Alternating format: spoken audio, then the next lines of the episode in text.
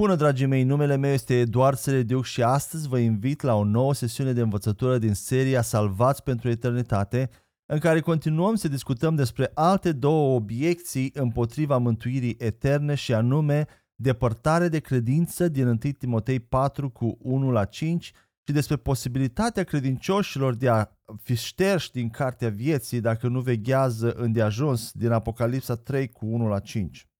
Și haideți să începem cu prima obiecție și să citim pasajul de la întâi Timotei patru cu unu la cinci din traducerea Cornilescu, unde spune așa: Duhul însă spune lămurit că în vremurile din urmă unii se vor lepăda de credință, luând aminte la duhuri amăgitoare și învățături de draci, care vorbesc minciuni în fățărnicie, înfierați în cugetul lor ca și cu fierul roșu, oprind căsătorirea și poruncind a se feri de mâncări pe care Dumnezeu le-a făcut să fie luate cu mulțumiri de cei credincioși și care au cunoscut pe deplin adevărul.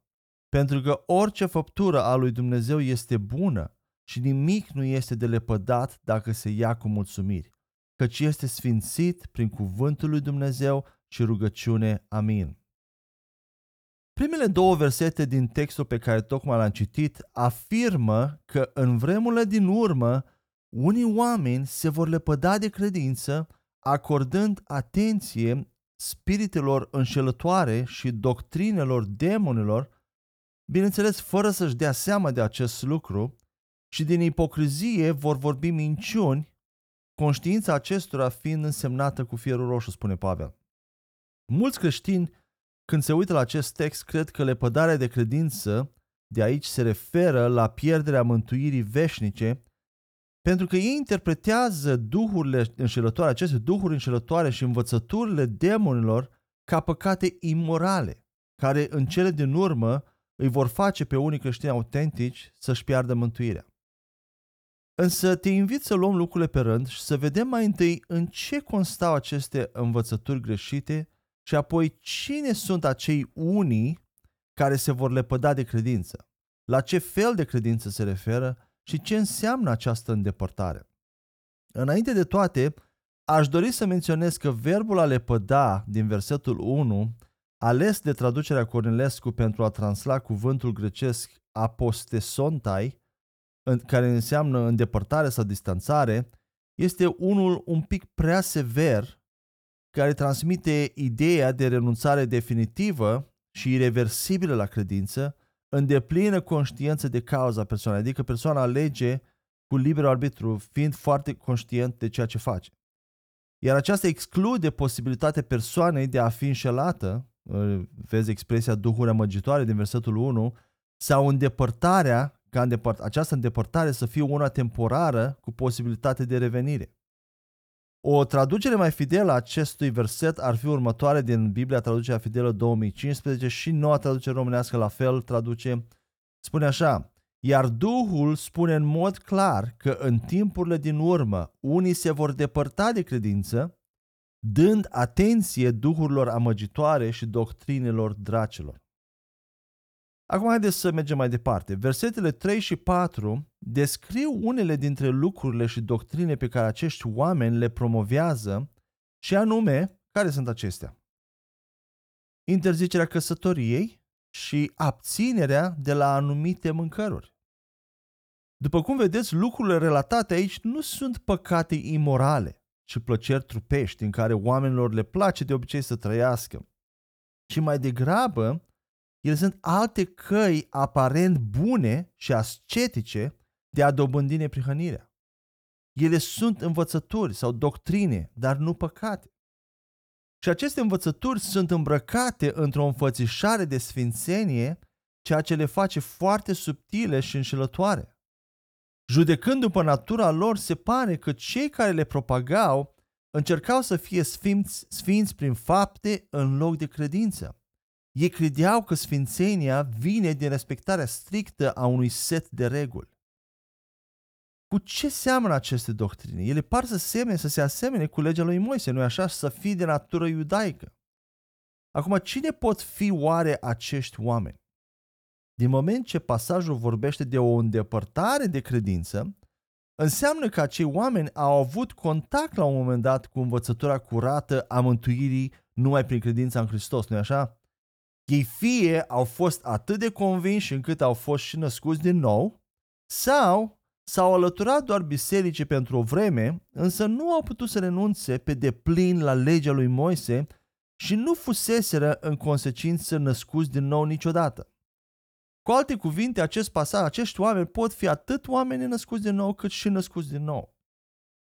Pavel îi numește ipocriți și mincinoși uh, din cauză că una predicau altora, însă ei făceau exact invers în viața lor privată, iar conștiința lor a ajuns să fie insensibilă datorită trăirii lor constante în acel stil de viață.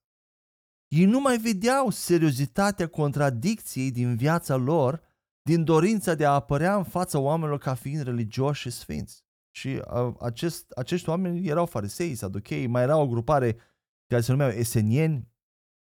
Și după cum zona în care un animal însemnat cu fierul roșu devine în general amorțită și insensibil la durere, așa și conștiința acestor oameni se desensibilizase. Din această cauză, apostolul Pavel descrie conștiința lor ca fiind însemnată cu fierul roșu. E foarte posibil ca acei unii, influențați de învățăturile iudeilor, să fie chiar lideri, păstori și învățători ai Bisericii lui Hristos din Efes, din moment ce ereziile aveau legătură cu doctrine care de obicei sunt predicate altora din față. Mai mult decât atât, în întâi Timotei unu șapte, ei sunt descriși ca dorind să fie învățători ai legii. Acum, dacă aceștia erau născuți din nou, ei îl iubeau probabil pe Dumnezeu, cu toată inima, erau mântuiți veșnic prin har, dar din când în când erau mușcați de autoneprihănirea propagată de adepții legii lui Moise și se concentrau în principal pe faptele lor bune pentru a-i plăcea lui Dumnezeu aici pe pământ, iar aceasta era din cauza lipsei de înțelegere și revelație. Ei nu erau încă pe deplin stabiliți în Hristos și în credința în adevăr în toate domeniile. Și vedem această luptă în biserica primară foarte, foarte des între legea lui Moise și, și dificultatea de a renunța la legea lui Moise și a se alătura complet, a se dedica complet credinței doar în Hristos. Aceasta nu înseamnă că își pierduseră mântuirea veșnică, ci că în viața lor de zi cu zi, ei se bazeau mai mult pe neprihănirea lor de sine pentru a atrage favoarea lui Dumnezeu, în loc să aplice aceeași credință simplă pe care au avut-o la momentul mântuirii. Așadar, depărtarea lor de credință nu era o cădere sau o separare ireversibilă din credință, ci o îndepărtare temporară sau limitată doar la unele aspecte ale vieții lor de credință. La fel vedem se întâmplă și în ziua de azi cu mulți creștini autentici din trupul lui Hristos, care mai alunecă din când în când în neprihănire de sine sau nu au o credință deplină în adevăr în toate domeniile vieții lor. Pavel nu a avut în vedere aici pierderea mântuirii veșnice. O mulțime de creștini născuți din nou, care sunt încă legaliști și autoneprihăniți, probabil nici nu-și dau seama, vor merge în continuare în rai pentru că ei și-au pus uh, credința în Hristos pentru iertarea păcatelor și pentru mântuirea veșnică. Din acest pasaj putem extrage și niște principii generale de credință. De exemplu, minciuna diavolului va avea întotdeauna ca rezultat o mântuire bazată pe fapte. Și voi spune încă o dată, minciuna diavolului, orice fel de minciuna diavolului va avea întotdeauna ca rezultat o mântuire bazată pe fapte. Aceasta este atrăgătoare deoarece o religie orientată spre fapte bune pare impresionantă, e sfântă și dreaptă pentru alții. Și putem examina religie cu religie și vom observa că toate se bazează pe ceea ce faci sau nu faci.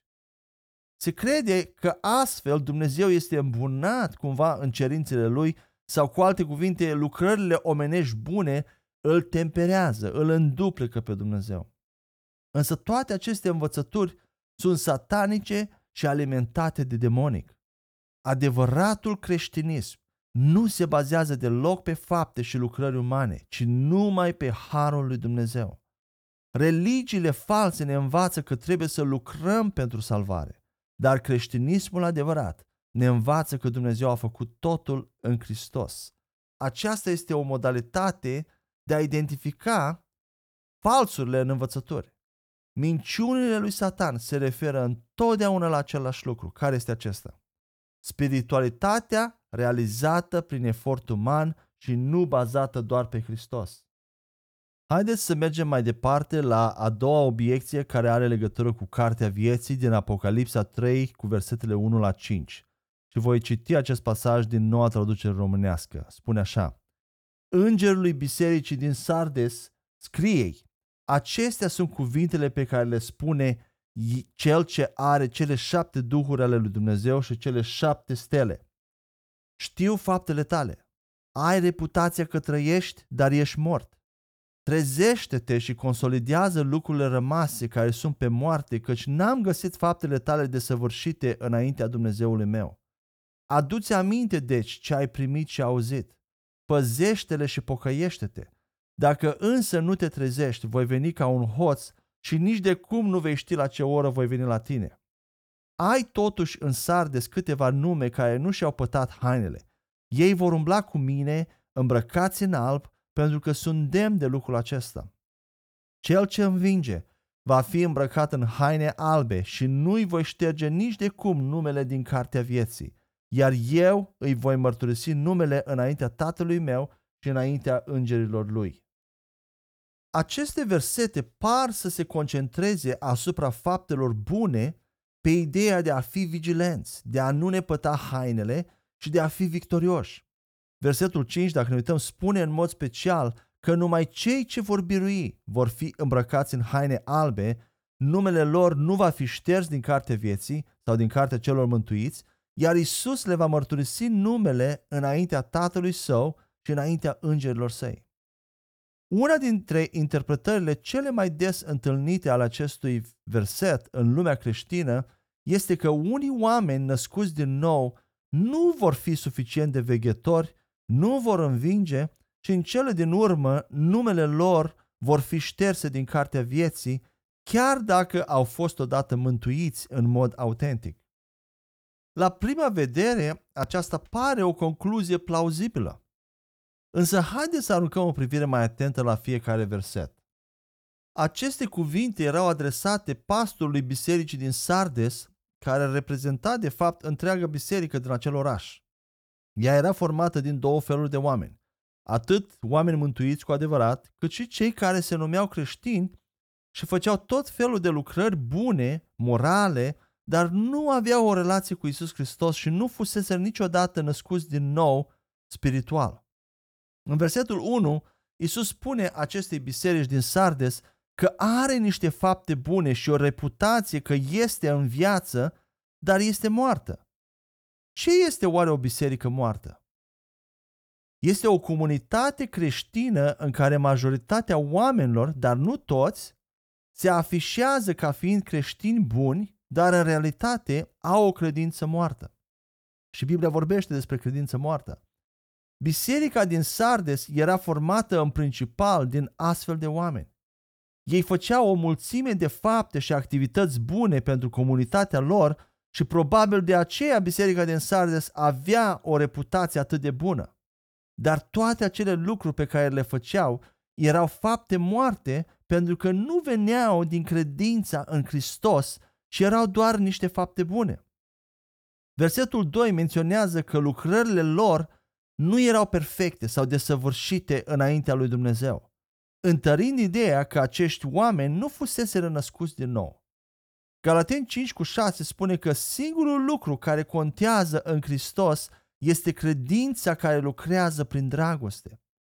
Pentru ca orice faptă să fie vie, ea trebuie să fie realizată dintr-o relație bazată pe credință în Hristos prin dragoste. Mai mult, Coloseni doi cu nouă spune că oricine este în Hristos este deja complet în El. Doar cineva în Hristos este complet și desăvârșit și prin urmare poate înfăptui lucrări perfecte înaintea lui Dumnezeu. S-ar putea acum să fie existat o perioadă în care biserica din Sardes să fi fost pe deplin vie, ceea ce înseamnă că majoritatea oamenilor din ea erau născuți din nou și eficienți în împărăție, Însă cu timpul, poate datorită unei învățături care a fost prea inclusivă și prea influențată negativ de cultura societății din jur, biserica a murit. Aceasta nu înseamnă că oamenii care erau născuți din nou și-au pierdut mântuirea, ci înseamnă că biserica pe ansamblu, ca și unitate corporativă, a murit în sensul că unii credincioși autentici au plecat poate de acolo, s-au adăugat oameni noi și în timp cei morți spiritual i-au depășit numeric pe cei vii spiritual. Versetul patru sublinează că erau, chiar și în acea biserică moartă din Sardes, câțiva oameni care încă nu-și compromiseseră credința, ci relația cu Hristos făcând lucrări din neprihănire de sine. Aceasta arată că erau vrednici. Nimeni nu poate fi vreodată îndreptățit, îndreptățit prin fapte, chiar și dacă acele fapte sunt făcute prin credință. Singurul lucru care îi face pe oameni să fie demni înaintea lui Dumnezeu este neprihănirea lui Hristos și credința în acea neprihănire.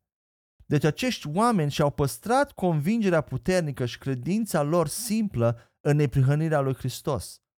Ei nu au diluat și nici nu au murdărit această convingere amestecând-o cu eforturi umane. În versetul doi, Iisus încurajează biserica să fie vigilentă și să întărească lucrurile rămase care sunt gata să moară. Ce înseamnă să fii atent sau veghetor? Să presupunem că a fi vigilent se referă la faptele bune pe care oamenii născuți din nou le fac pentru a-și menține mântuirea. Aceasta înseamnă că oamenii din acea biserică trebuiau să vegheze asupra lor înșiși și asupra acțiunilor, acțiunilor lor pentru a se asigura că sunt cât mai sfinți posibil încât să biruiască și să rămână mântuiți. Însă această presupunere creează câteva probleme semnificative. În primul rând, adăugăm lucrările lor imperfecte la credința în Hristos ca o condiție a menținerii mântuirii. Iar standardul lui Dumnezeu este sfințenie perfectă pe care niciun om nu o poate atinge nici măcar după mântuire.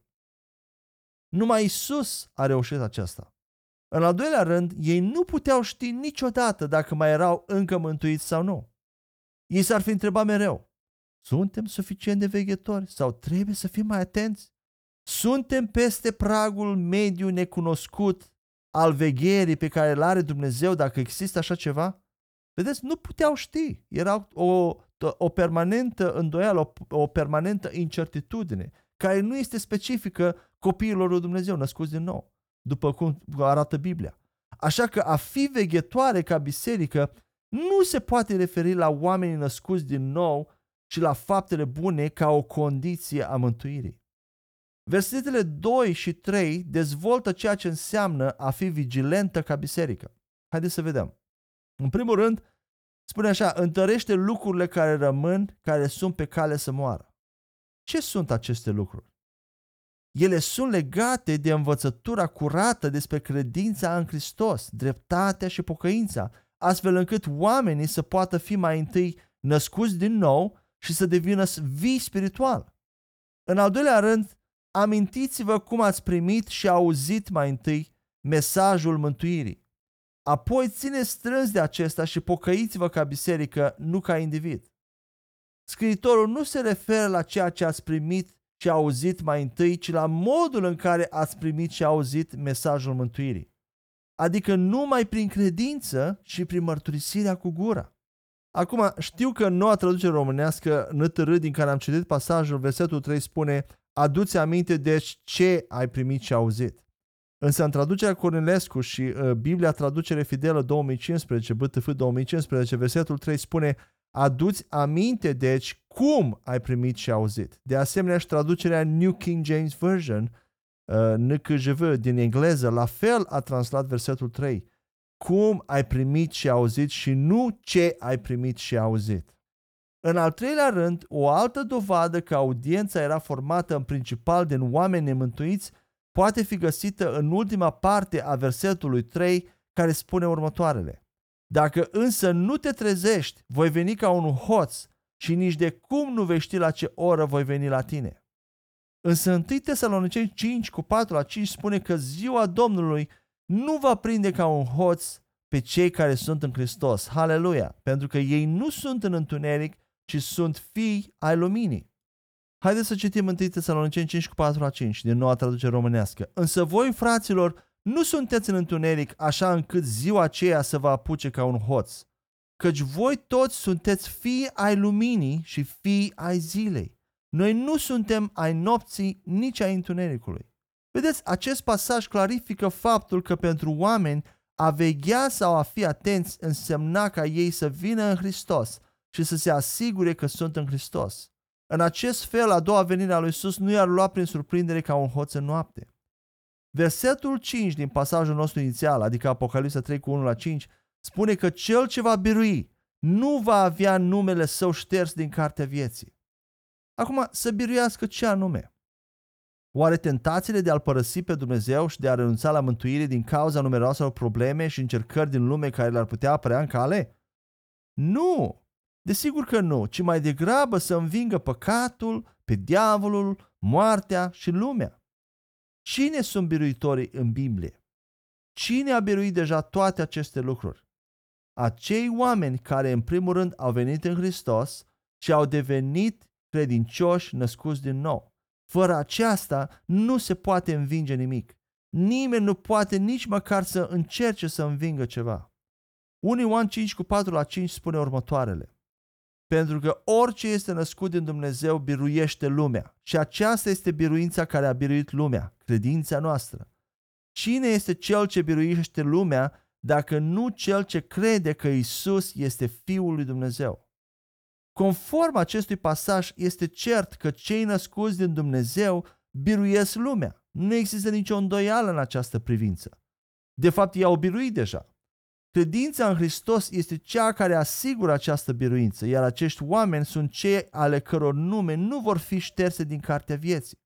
Să mai vedem câteva versete despre a fi victorioși. unu Ioan doi cu treisprezece din Biblia Traducerea Fidelă două mii cincisprezece spune așa. Vă scriu, taților, pentru că ați cunoscut pe Cel care este de la început. Vă scriu, tinerilor, pentru că l-ați învins pe cel rău. Vă scriu, copilașilor, pentru că l-ați cunoscut pe Tatăl. În acest verset, verbul a învinge este la timpul trecut, adică acei tineri l-au biruit deja pe cel rău, doar fiind în Hristos. Mai mult, acest lucru este dovedit de Romani opt cu treizeci și șapte, unde spune așa. Însă în toate aceste lucruri suntem mai mult decât învingători prin Cel care ne-a iubit. Vedeți, creștinii sunt mai mult decât biruitori prin Cel care i-a iubit, nu doar biruitori. Ei nu înving, ci ei au învins deja în Hristos, pentru că El a înfrânt lumea deja. Deci a învinge înseamnă a veni în Hristos și nu a încerca să-și păstreze mântuirea până la capăt prin fapte bune. În lumina a tot ceea ce s-a spus până acum, Apocalipsa trei cu cinci poate fi înțeles în felul următor.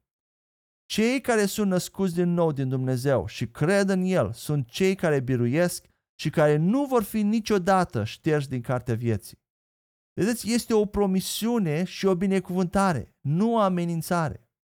Acum, din moment ce suntem la subiectul cărții vieții, să încercăm să aruncăm puțin mai multă lumină asupra ei și asupra cui și când este înregistrat acolo. Majoritatea creștinilor cred că Dumnezeu are un așa numit registru, numit Cartea Vieții, în care El adaugă oameni pe măsură ce sunt mântuiți de-a lungul istoriei omenirii sau îi șterge atunci când își pierd mântuirea. Numai cei care rămân înscriși acolo vor moșteni noul cer și noul pământ.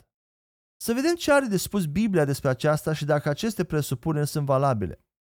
În primul rând, conform cu Apocalipsa douăzeci cu versetul cincisprezece și douăzeci și unu versetul douăzeci și șapte și Filipeni patru cu trei, este adevărat că Dumnezeu are o carte a vieții.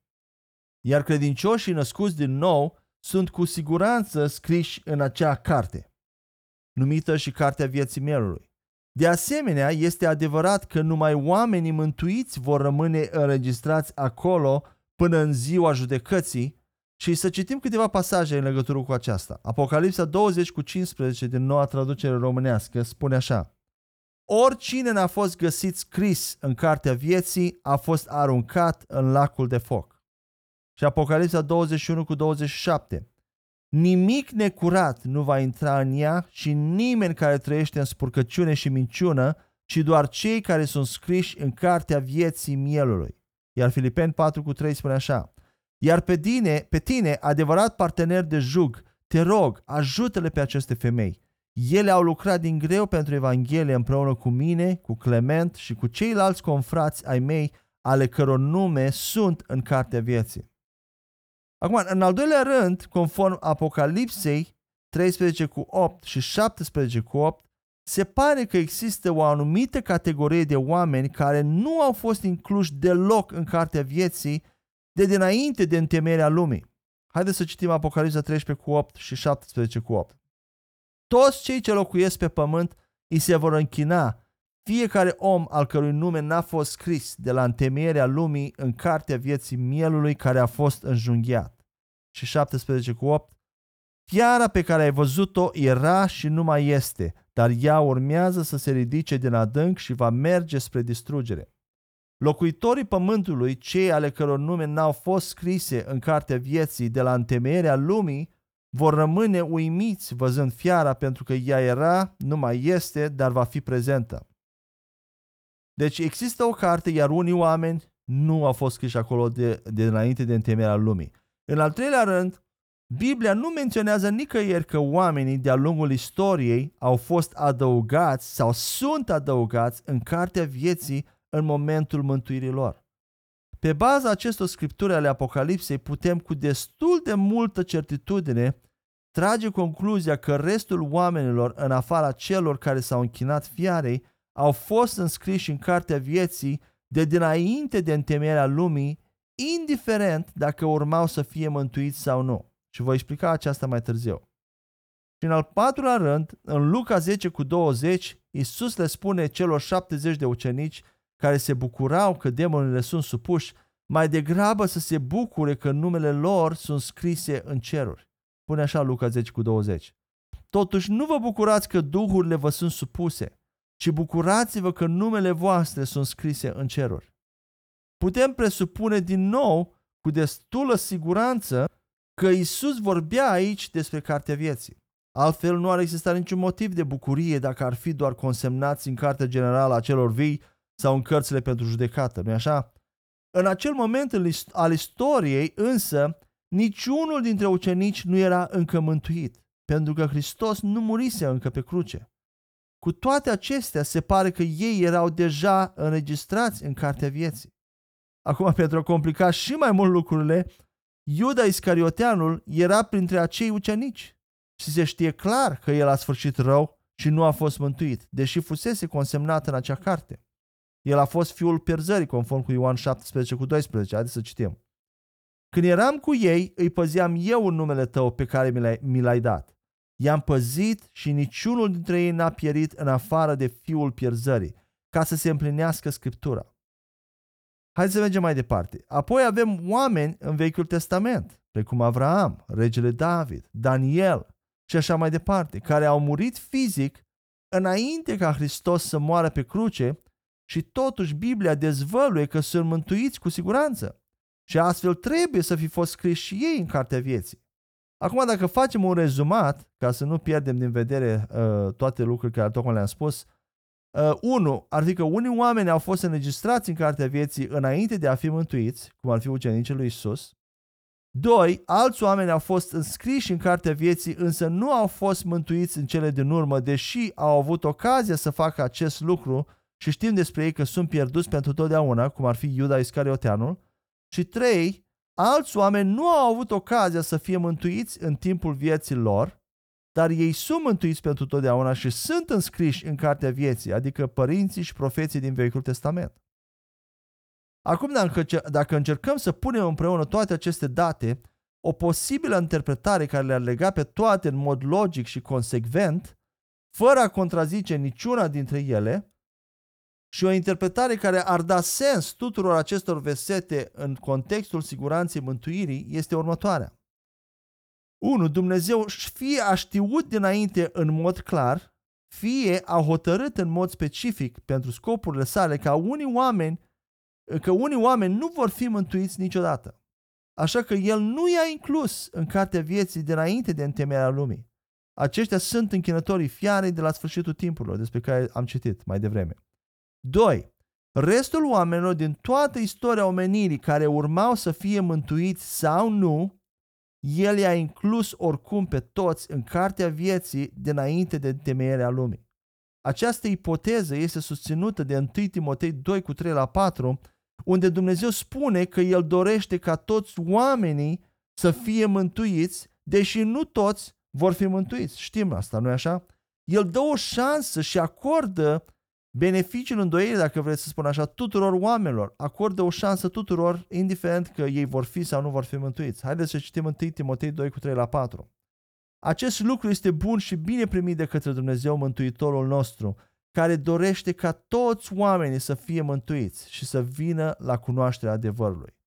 Și trei, a treia parte a acestei interpretări, începând de acolo, Dumnezeu, începând de la acel moment dinainte din temerea lumii, unde a scris pe toți, începând de acolo, Dumnezeu a șters din cartea vieții pe oamenii care au murit fizic și au părăsit această lume fără să aibă vreodată o credință mântuitoare sau să manifeste vreun fel de încredere în Dumnezeu corespunzătoare nivelului de revelație pe care l-a avut în timpul vieții lor. Și ceea ce vreau să spun prin această ultimă frază este că oamenii din Vechiul Testament, care au trăit înainte de răstignirea lui Hristos, au avut o revelație limitată a lui Dumnezeu și a mântuirii. Și nu au avut posibilitatea fizică a răscumpărării, pentru că Iisus nu murise.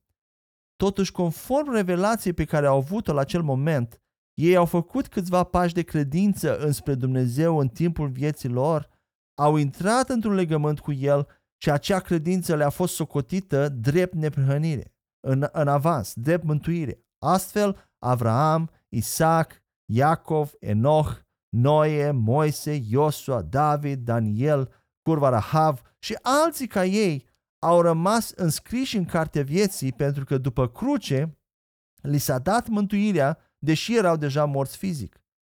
Acum, oamenii șterși nu au fost niciodată mântuiți de la început. Adică nu au fost mântuiți întâi și apoi și-au pierdut mântuirea activată, ci ei și-au pierdut mântuirea potențială. Adică nu au profitat de aceasta în timpul vieții lor. Această interpretare arată dragostea și mila lui Dumnezeu din belșug față de toți oamenii.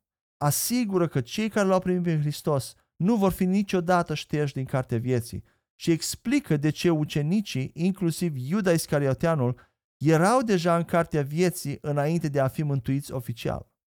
Și eu cred că Iuda Iscarioteanul a fost scos din cartea vieții după moartea sa fizică. Cam atât am avut de spus astăzi și sper și cred că ceea ce am spus a zidit, v-a zidit în credință, a adus credință în inima dumneavoastră și până când ne vedem, ne auzim uh, dat, următoarea dată, mă rog ca Dumnezeu să vă umple cu bucurie și pace prin Duhul Său cel Sfânt. În numele Lui Iisus. Amin.